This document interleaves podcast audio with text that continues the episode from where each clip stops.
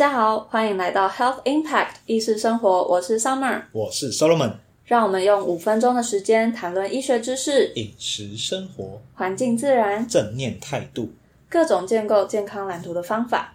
上一集我们埋了一个伏笔，讨论到了，呃，讨论到了膳食纤维跟便秘之间的关系，或者是说膳食纤维可以帮助排便。那我们这里就要来认真的分享关于膳食纤维的分类，还有各自的功能，以及在整体饮食上我们该如何注意。好，首先膳食纤维它其实就可以依照这个纤维到底能不能溶于水中分成两类，也就是水溶性纤维跟非水溶性纤维。那水溶性的纤维呢，它就包含了果胶、洋车前子，还有贝塔葡聚糖。那这里大家听了可能就觉得，哈，这是什么？我也不会知道啊。嗯那没有关系，我们就大概跟你分享一下富含水溶性纤维的食物有哪些。比如说，第一个就是呃各种水果，然后还有全谷类、豆类跟一些黏滑的食物。那这种黏滑的食物啊，我相信大家吃起来一定都很有感。比如说你在吃秋葵啊，还有木耳的时候，它外面是不是都有一种勾勾的感觉？爽，没错，黏黏滑滑。没错，那这种它其实就是诶水溶性纤维的富含食物。然后啊，它们这一类的食物，它就是可以帮助肠内的益生菌生长，然后软化粪便，然后甚至可以减缓糖类的吸收，避免餐后的血糖过高，然后降低 LDL，也就是坏胆固醇。那另外呢，非水溶性的纤维又包含了像是木质素还有纤维素。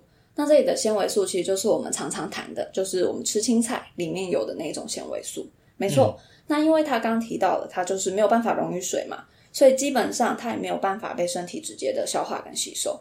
那它在这里帮助排便的原因，就是它其实是可以吸收水分膨胀，增加整个粪便的体积，会促进肠道的蠕动，然后产生便意。那同时，富含非水溶性纤维的食物，大家一定就比较熟了，其实就是叶菜类，然后还有根茎类啊、全谷类。那有一些豆类，它也是含有这种非水溶性纤维的。嗯，吃起来都会比较硬啊。那所以啊，其实膳食纤维基本上我们都是可以从天然的食物中获取。那美国的家庭医学会他就建议大家，你每一天的纤维摄入量应该要是二十到三十五克。然后呃，当然你吃进来的量要增加的话，你也是要慢慢增加，因为刚刚讲了，它其实就是会增加整个排便的体积。那所以如果你突然之间吃很多，它是会有些不良反应的，包括胀气啊，或是腹部痉挛等等。那接下来我们就跟大家分享膳食纤维的五大好处。首先，第一个，它可以控制血糖。膳食纤维它可以在肠道中包覆住糖类，让食物不会马上被消化酵素分解吸收，所以它可以延缓葡萄糖的吸收速度。也就是说，你进食以后，血糖不会马上的上升。那有一篇 paper 它发表在美国临床营养期刊，他就说啊，你每天摄取十六克的水溶性膳食纤维，它可以增加肠道激素的分泌。确实有助于控制食欲，然后控制餐后血糖。而第二个好处呢，就是它可以帮助你降血脂。这个地方比较小复杂，就是说体内的胆固醇它一般被代谢以后会产生胆酸，啊水溶性的纤维可以跟胆酸结合，然后把它排出体外。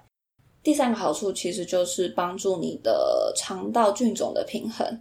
那其实膳食纤维。它就是益生菌的食物来源之一。基本上你要保持好良好的消化作用跟人体的免疫力，那你就是要养这些肠道内的益生菌嘛。那所以你多吃膳食纤维，其实除了你吃饱以外，这些这些细菌也都吃饱了。那所以你就可以帮助你的整个体内的菌种平衡，然后来维护肠道的健康。好，那第四个好处就是膳食纤维的摄取可以帮助控制体重。膳食纤维在吃进体内之后，吸水会膨胀，会形成凝胶状的物质，那会占据胃部的空间，可以间接增加饱足感。然后另外呢，这种膳食纤维丰富的东西，通常热量也会相对的比较低，像是石谷米啊、蔬菜啊、豆类啊，你这种看了都会饱的东西，对，我怎么有种没礼貌的感觉？但确实上就是有点这样的感觉，嘿，那就会相当的适合减重患者食用，就是你吃得饱，又不会热量太高。第五个好处就是膳食纤维的摄取可以预防大肠直肠癌。那膳食纤维可以刺激促进肠胃道的蠕动，加速粪便的排出，能够缩短粪便在肠胃道停留的时间、接触的面积，防止肠道吸收代谢废物。进而达到预防大肠直肠癌的效果。台湾每日饮食指南建议呢，我们人啊每天至少要摄取三份以上的蔬菜。那一份大概是多少呢？就是一个直径十五公分，那就是一把尺，好精准哦。对，直径十五公分的盘一碟就是一份。那我们要吃到三碟哦，想必要吃到三碟。对啊，哇，想必想必有很多人就是膳食纤维摄取不足的人。然后另外蔬菜的种类也希望是多种多变化的，不要每天高丽菜，哎，不要只吃地瓜叶什么的。对，汤青菜一份，那也才一碟而已，对不对？不要以为这样子就是吃足够的蔬菜了。好，那除了膳食纤维，最后我们也谈一些整体性的健康饮食。那根据 WHO 的指引建议如下。那每天要尽量以豆类、坚果类跟全谷物为主。好环保哦，坚果哎。对，就是有一些不饱和脂肪酸的部分。嗯，然后另外就是啊，你刚刚是讲环保是不是？哦。嘿，没错，对，因为它可以使用一些就是我们所谓废弃的那个土地。为什么笑得这么开心？我怎么觉得我像是拿球砸我的伙伴？我的大众计。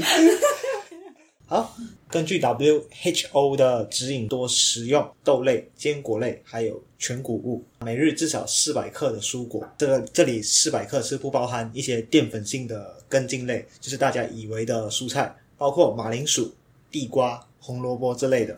好，游离糖要占总热量的十趴以下，每日两千大卡，等于要控制在五十克以下。那最好是在五 percent 以下。那最常见的游离糖其实就是出现在像是饮料跟甜点，有些人可能会拿珍珠奶茶当做他的午餐，比较不适当。那脂肪占总热量的三十趴以下，在脂肪的选择上，我们要选择非饱和脂肪，包括了植物油跟鱼油。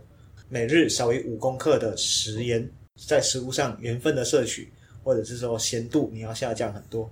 好，那其实罗马。或者是说便秘不是一天造成的，那便秘这一个症状呢，是各种不同因素、各种不同的生活习惯累积而成的。那所以临床试验还有研究，迟迟一直无法确切的找出便秘的最根本原因，因为它本身就是一个多重因素造成的结果。治疗上有各种不同的切入方式，但是其实我们知道的是，就是如果要每天顺利的排便，其实就是要有一个健康的肠胃道环境。